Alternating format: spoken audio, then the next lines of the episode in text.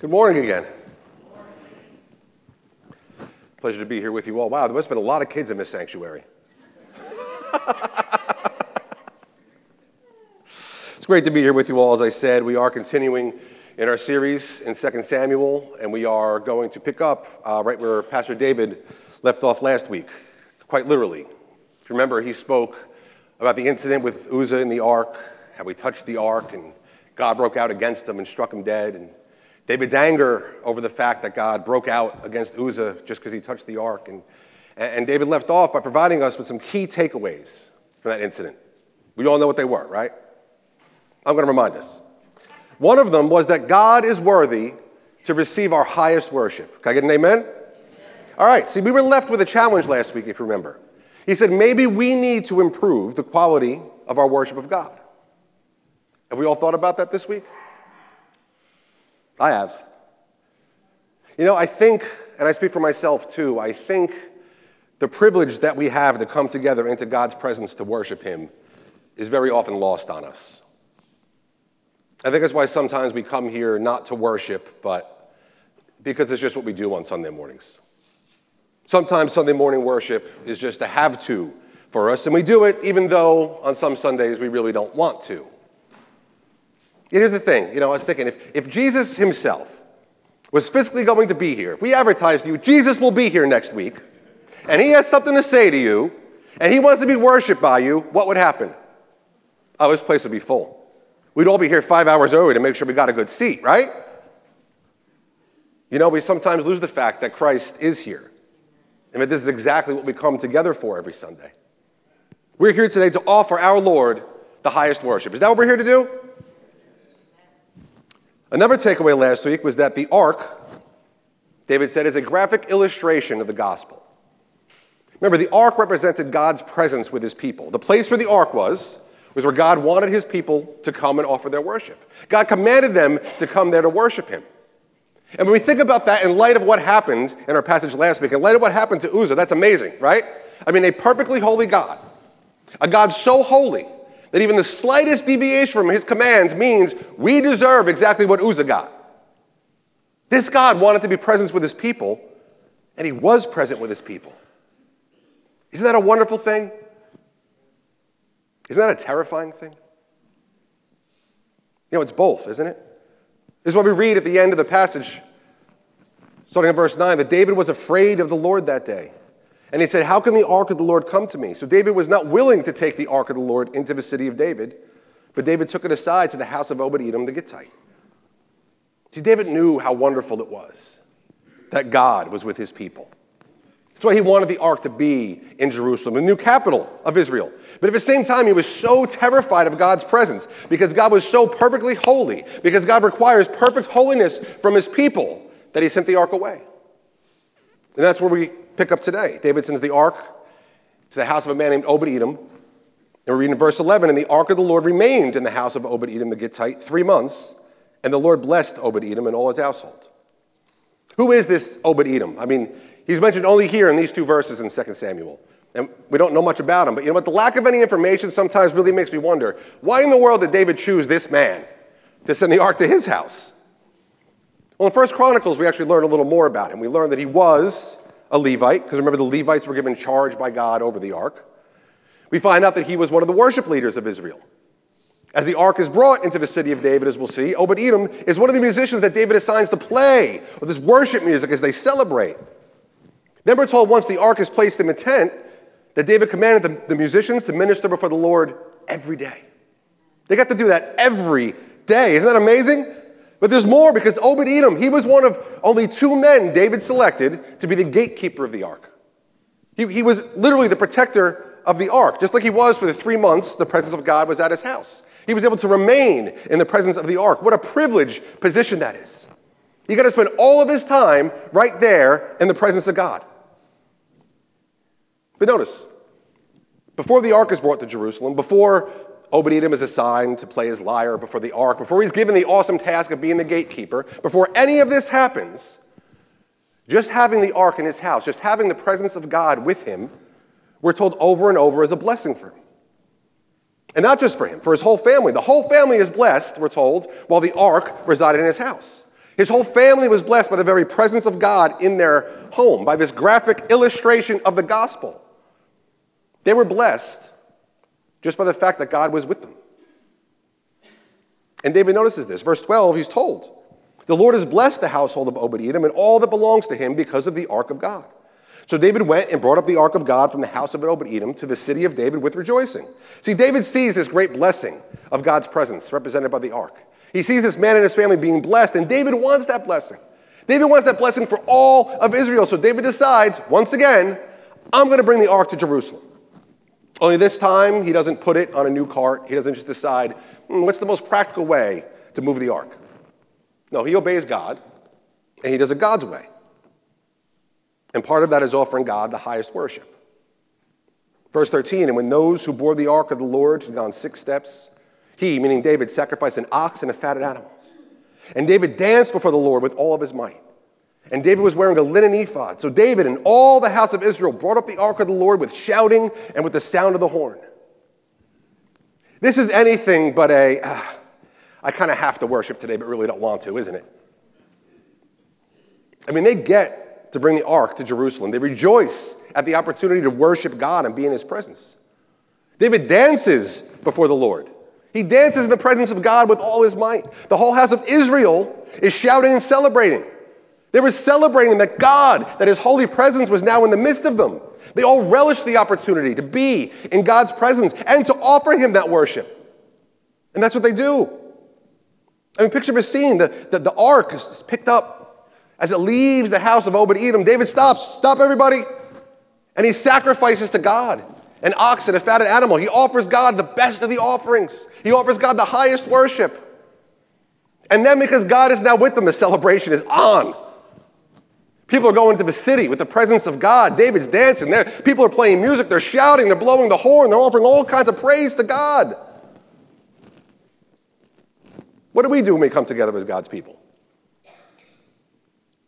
How do we come into his presence to worship him? Let me ask first do we come?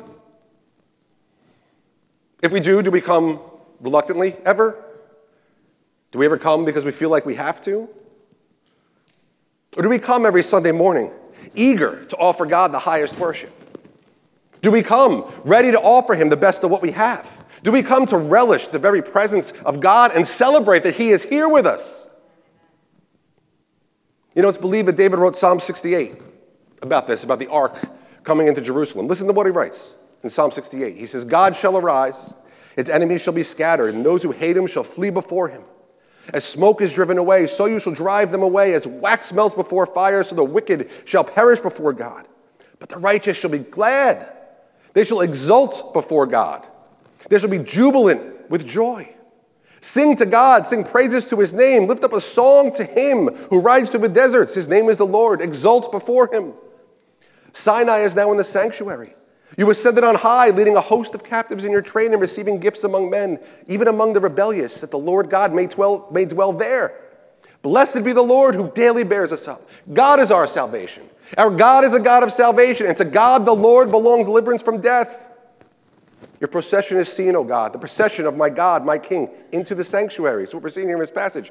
The singers in front, the musicians last, between them virgins playing tambourines. Bless God in the great congregation, O Lord. O you who are of Israel's fountain. Summon your power, O God, the power, O God, by which you have worked for us. O kings of the earth, sing to God, sing praises to the Lord, to him who rides in the heavens, the ancient heavens. Behold, he sends out his voice, his mighty voice. Ascribe power to God, whose majesty is over Israel and whose power is in the skies. Awesome is God from his sanctuary, the God of Israel. He is the one who gives power and strength to his people. Blessed be God. God's presence is with his people, and God's blessing is for his people. And so worship and praise are due to him and him alone. This is what the people of Israel were doing. They celebrated around the ark, giving him praise. This is what David did, dancing, because he worshiped the Lord. This is why we're here this morning. It is. We should introduce words like exult back into our vocabulary, shouldn't we, when we come here on Sunday mornings? This is why we're here. This is what they were doing. Verse 17, and they brought the ark of the Lord and set it in its place, inside the tent that David had pitched for it. And David offered burnt offerings and peace offerings before the Lord. And when David had finished offering the burnt offerings and the peace offerings, he blessed the people in the name of the Lord of hosts. David gets the blessing of God's presence. See, Obed Edom knew the presence and the blessing. David recognized God's presence and knew the blessing. The people of Israel together celebrated God's presence and they knew the blessing. We have that blessing. We should know that blessing. We have it every time we come together to offer God our worship. Be honest, did you come here this morning expecting to be blessed? That's what we should expect when we come here. There's something else I want us to notice before we move on. We are told that David offered sacrifices to God as the ark left the house of Obed Edom. We're told here that once it gets to the tent, David offers burnt and peace offerings before God. We're also told this, I don't want us to miss this. Back in verse 14, we read that David danced before the Lord with all his might, and David was wearing a linen ephod. Now, it's significant that David is wearing this linen ephod. I mean, the writer makes specific mention of that fact. Why? Well, because the ephod was the garb of the priests. In Exodus, when God gives the instructions for the high priest and what he's supposed to wear, that's when we first read of the ephod. We saw the beginning of 1 Samuel how Samuel was given an ephod to wear as he ministered in the tabernacle. We saw when the priests of Nob were killed by Saul, they were referred to as those who wore the linen ephod.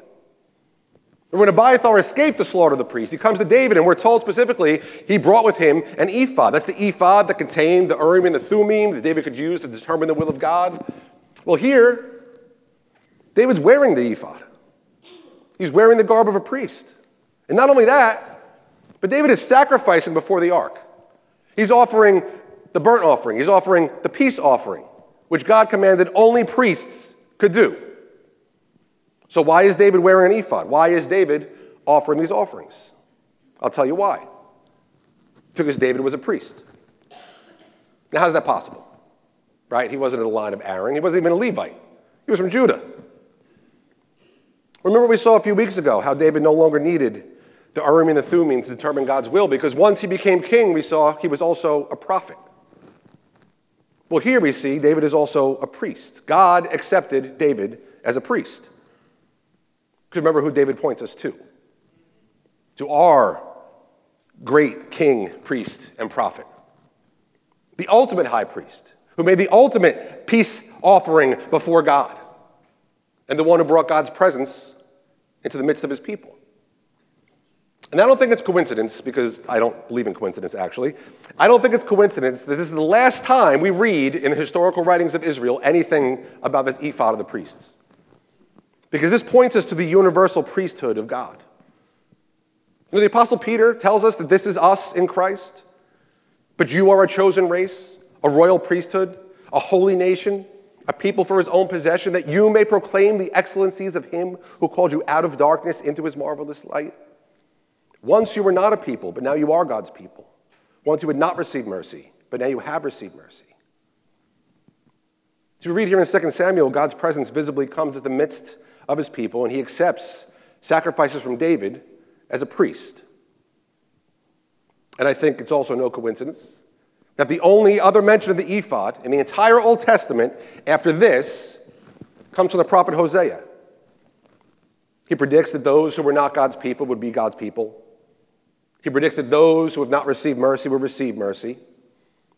And the portion of that promise ends with this in Hosea 3 For the children of Israel shall dwell many days without king or prince, without sacrifice or pillar, without ephod or household gods. Afterward, the children of Israel shall return and seek the Lord their God and David their king, and they shall come in fear to the Lord and to his goodness in the latter days. See, Hosea is talking, Hosea is talking uh, initially about the captivity and the subsequent restoration of the remnant to Israel. He says, You will be without the priesthood, you'll be without the ark, you'll be without the sacrificial system. But when the restoration happens, he says, you were going to seek these things in Yahweh God and in David, your king. But we know from history there was no king in Israel after the captivity, ever again. See, this isn't just speaking of God's physical people, this is speaking about us. Just like the physical requirements for the priesthood went out the window with David. See, this is talking about Christ, who is Yahweh God, who sits on the throne of David. And note here it says his people in these last days are going to come to him in fear, but also recognizing the goodness of his presence. This is talking about us right now. Talking about us this morning. This is the, the worship we offer to God, to Jesus Christ, because he's here. See, we don't need the ark. You don't need an ephod. You know why? Because we are the place of God's presence. When we come together on a Sunday morning, God is here. We are holy ground. We are his priests. We are those who offer spiritual sacrifices to him. Priests of God, are we, are we here to offer God what we have? See, that's what David did. David does the work of a priest. He wears the ephod, he offers the sacrifices, he pronounces the blessing on the people. These are all jobs of the priest. David does that. Now, the ark is an intent David made. David and God are both home in Jerusalem. But there's more to the story. Verse 16, we read, As the ark of Yahweh came into the city of David, Michal, the daughter of Saul, looked out the window and saw King David leaping and dancing before the Lord, and she despised him in her heart. As David pointed out, this is David, uh, David Langford pointed out, this is King David's first wife, Michal. She here sees David and all his worship, and she's not happy. And we see why in verse 20. She says, How the king of Israel honored himself today, uncovering himself today before the eyes of his servants, female servants, as one of the vulgar fellows shamelessly uncovers himself. Yikes. I think Michal maybe had a problem with the way David was worshiping here. That she says, Oh, you uncovered yourself before the female servants of your servant. This is sarcasm here. She's saying, You embarrassed yourself in front of everybody the way you acted today, David. You're bringing attention to yourself. This is about you. See, Michal saw David, the priest of God, saw his joy, his uninhibited and pure worship of God. And she says, You made a spectacle of yourself. But David corrects her. He does not do it gently. David said to Michal, It was before the Lord who chose me above your father and above all his house to appoint me as prince over Israel, the people of the Lord, and I will celebrate before the Lord. Not gentle, right? This is no, I think maybe you misunderstood a little, honey.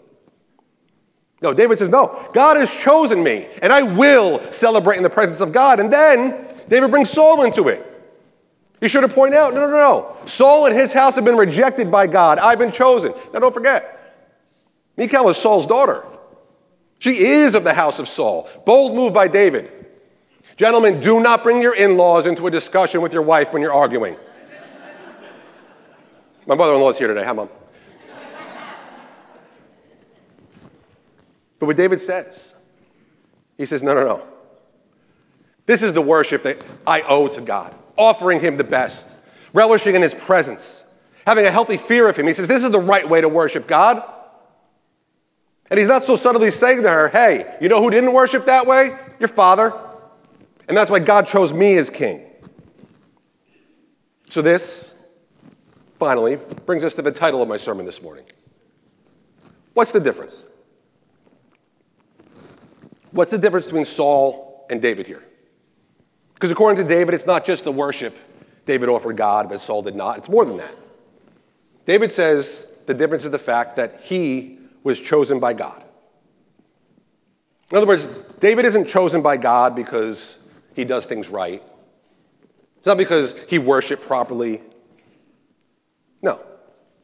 God chose David, and then David chose to worship God.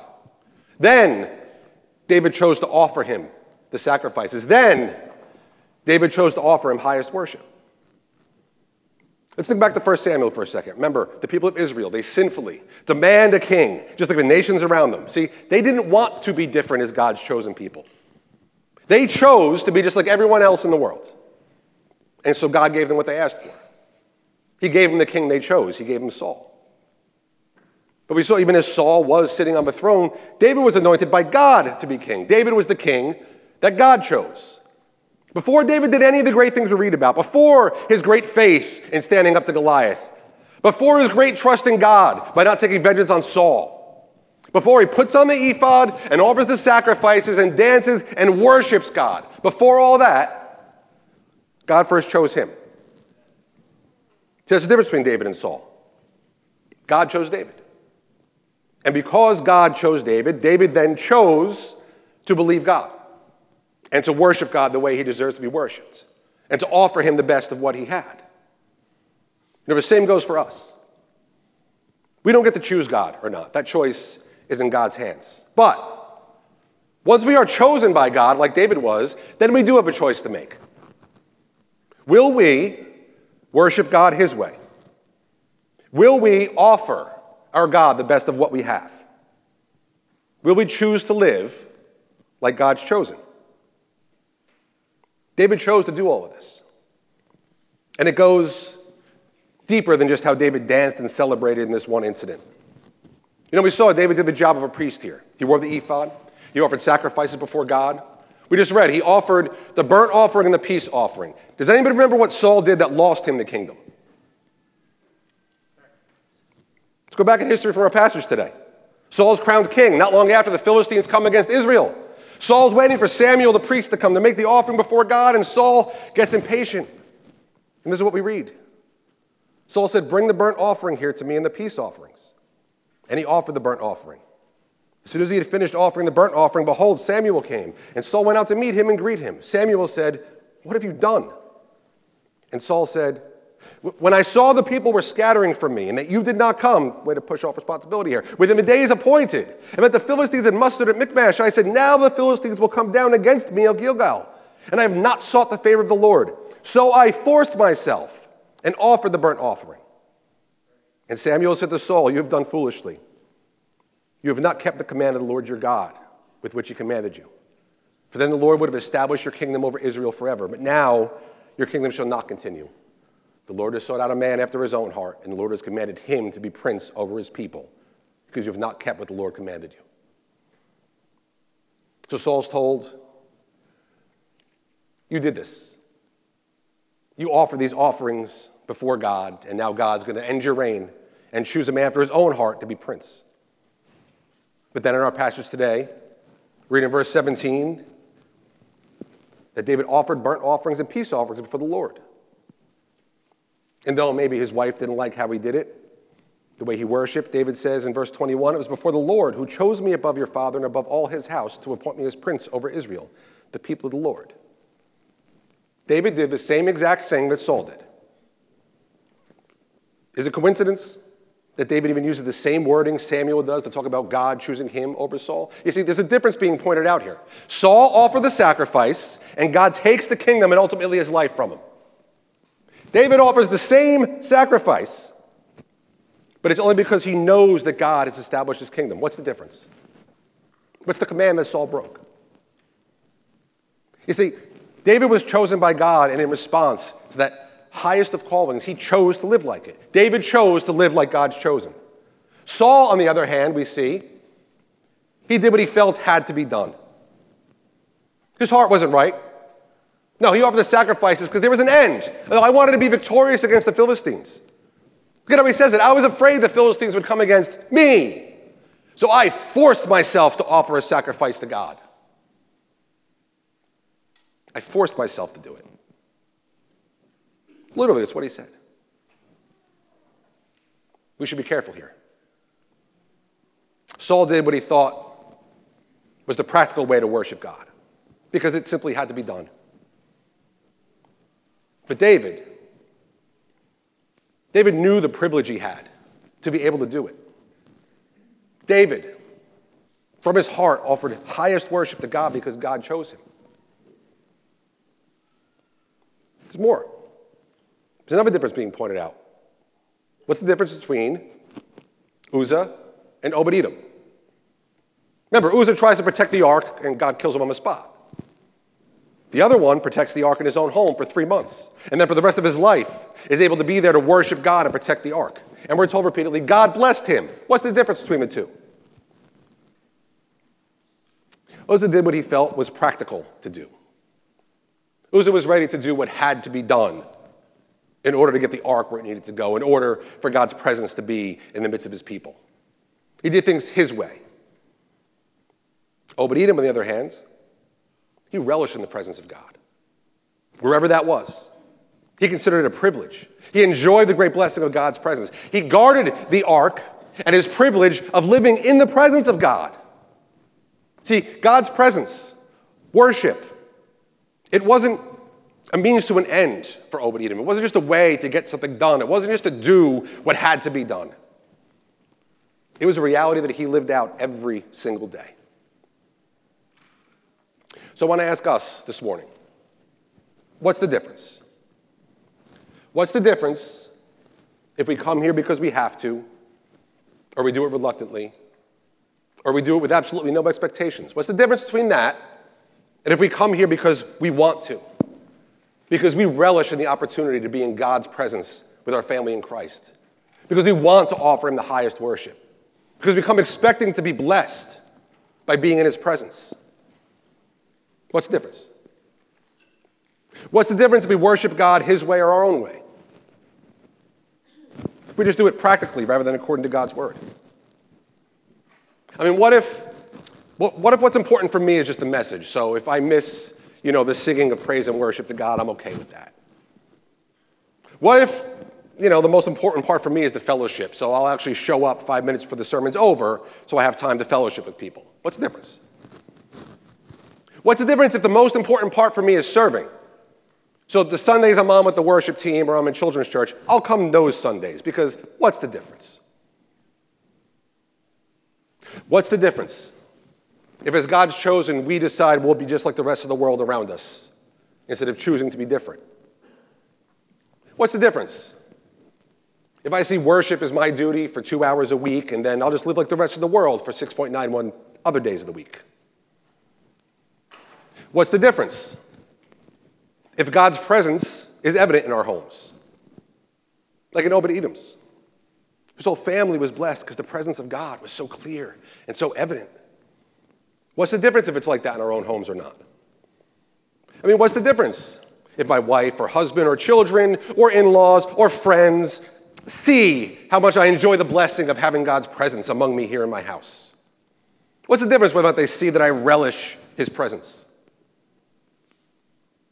What's the difference whether we sacrifice what we have for the sake of Christ or not? I mean, what's the difference? What's it really going to change? What's the difference? Brothers and sisters, what is the difference? What does it matter how we choose to live as the chosen of God? Raise your hand if you're really wondering what difference it makes. Does that make a difference in our lives? Like I said, I think the privilege we have to come together into His presence and worship Him is very often lost on us. Even more, I, think that, and again, I speak for myself as much as anybody, the fact that we live every moment in His presence is very often lost on us. Do we know what a privilege that is? What a blessing it is? We forget that. We forget that every moment that we live is supposed to be lived as a sacrifice to God. It's supposed to be lived as the highest worship we can offer Him. There is just to relish the opportunity to be in His presence every moment, every day. So the Apostle Paul says in Romans 12, I appeal to you, therefore, brothers, by the mercies of God, to present your bodies as a living sacrifice, holy and acceptable to God, which is your spiritual worship. Do not be conformed to this world, but be transformed by the renewal of your mind that by testing you may discern what is the will of God, what is good and acceptable and perfect. See, mind and body, we belong to God. And how we use these things, our minds, our bodies, how we live, that is supposed to be a graphic illustration of the gospel. We don't need the ark. We are where God dwells on earth. How's that possible? Because we have a king, a prophet, a priest. We have one who made his sacrifice before God, who offered the greatest offering ever offered. God the Son, who took on flesh, lived his whole life as the highest worship to the Father, and then sacrificed himself to make peace between us and God. And his sacrifice, well, it's changed us. I was once an Uzzah, and now I'm an Obed Edom. I was once a Saul, and now I'm a David. So say with Paul, blessed be the God and Father of our Lord Jesus Christ, who has blessed us in Christ with every spiritual blessing in the heavenly places, even as he chose us in him before the foundation of the world, that we should be holy and blameless before him. Brothers and sisters, God has chosen us to receive every spiritual blessing. He has chosen us for redemption by the blood of Christ. He has chosen us that we should be holy, that we should be set apart, that we should be different from the world. Are we choosing to live what we were chosen for? So here's what I want us to think about this week. Think about how often our lives are lived in ways that are practical rather than as highest worship to God. Let's think about the fact that every moment we're going to live this week is going to be lived in God's presence. And let's be honest. And let's determine if we actually live like it. I want us to think about whether or not our lives are a graphic representation of the gospel. Consider whether or not our lives are a sacrifice unto God. I'm going to warn you. Choosing to live our lives as we're called isn't easy. It is not practical for living in this world. That's why the Bible calls it a sacrifice.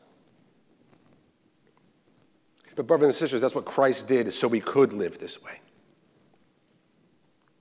So, I'm going to ask you this morning if, if you're here and you don't know Christ, and you're not living for Christ, then I'm going to ask you what's the difference? Think about all of the have tos of life, all of the practical things we all have to do, how we live like they're just a means to an end. But without Jesus, what does that end? So without Jesus, what's the difference? But with Jesus, for those who have Him, for those who know Him. What have we chosen? How are we living out our faith? How are we living for Him? See, He chose to take on flesh for us. He chose to live that life of highest praise to God, and He chose to lay down His life as a sacrifice. We have a choice to make. And so I ask everyone here, with all of this in mind, we walk out of here this morning, what's the difference going to be? Let's pray.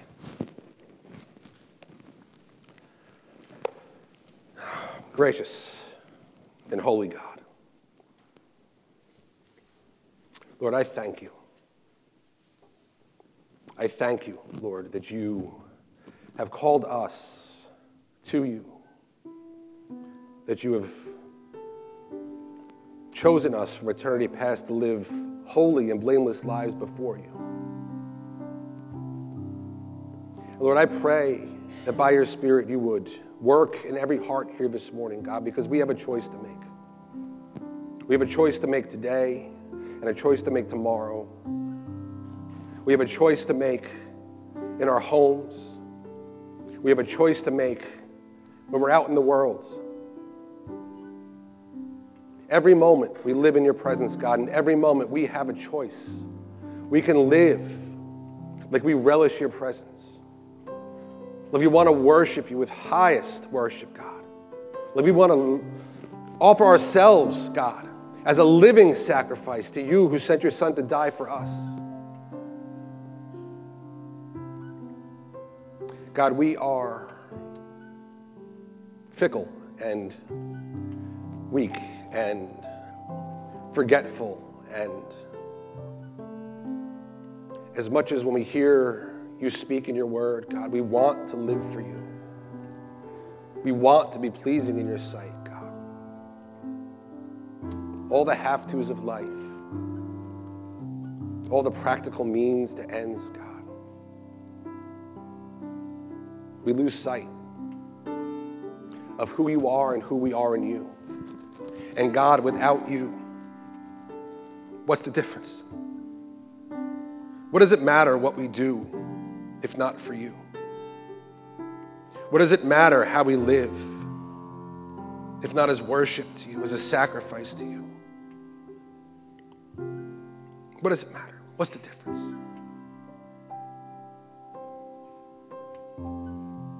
Lord, we want to see a difference. We want to see a difference in our hearts, in our church, in our homes, in the places we work with lost people all around us, out in the world where we're surrounded by darkness. God, we want to see a difference. Lord, we want people to see us to see a difference because we want them to see you, God. So, God, I pray as we move now and look back and remember the great sacrifice of your Son on the cross. That, Lord, that we would look forward to today and tomorrow and every moment. And that we would determine to live our lives as a sacrifice to you who loved us that much. Make a difference in us, God. Right here, right now. Turn our hearts to you. Revive each and every one of us by your Spirit, God. We praise you, God. We thank you. We get to live every moment in your presence, Lord, that you, the Lord of glory, the creator of the whole universe, you, Lord, abide in your people, Lord. That you are among us here, God. We praise you, Lord. We relish every moment. May you be glorified with every choice that we make, Lord. May we choose to live as those you chose to send your Son for. Be glorified. Be glorified through our lives. We pray this in the mighty name of our Lord and Savior, Jesus Christ. Amen.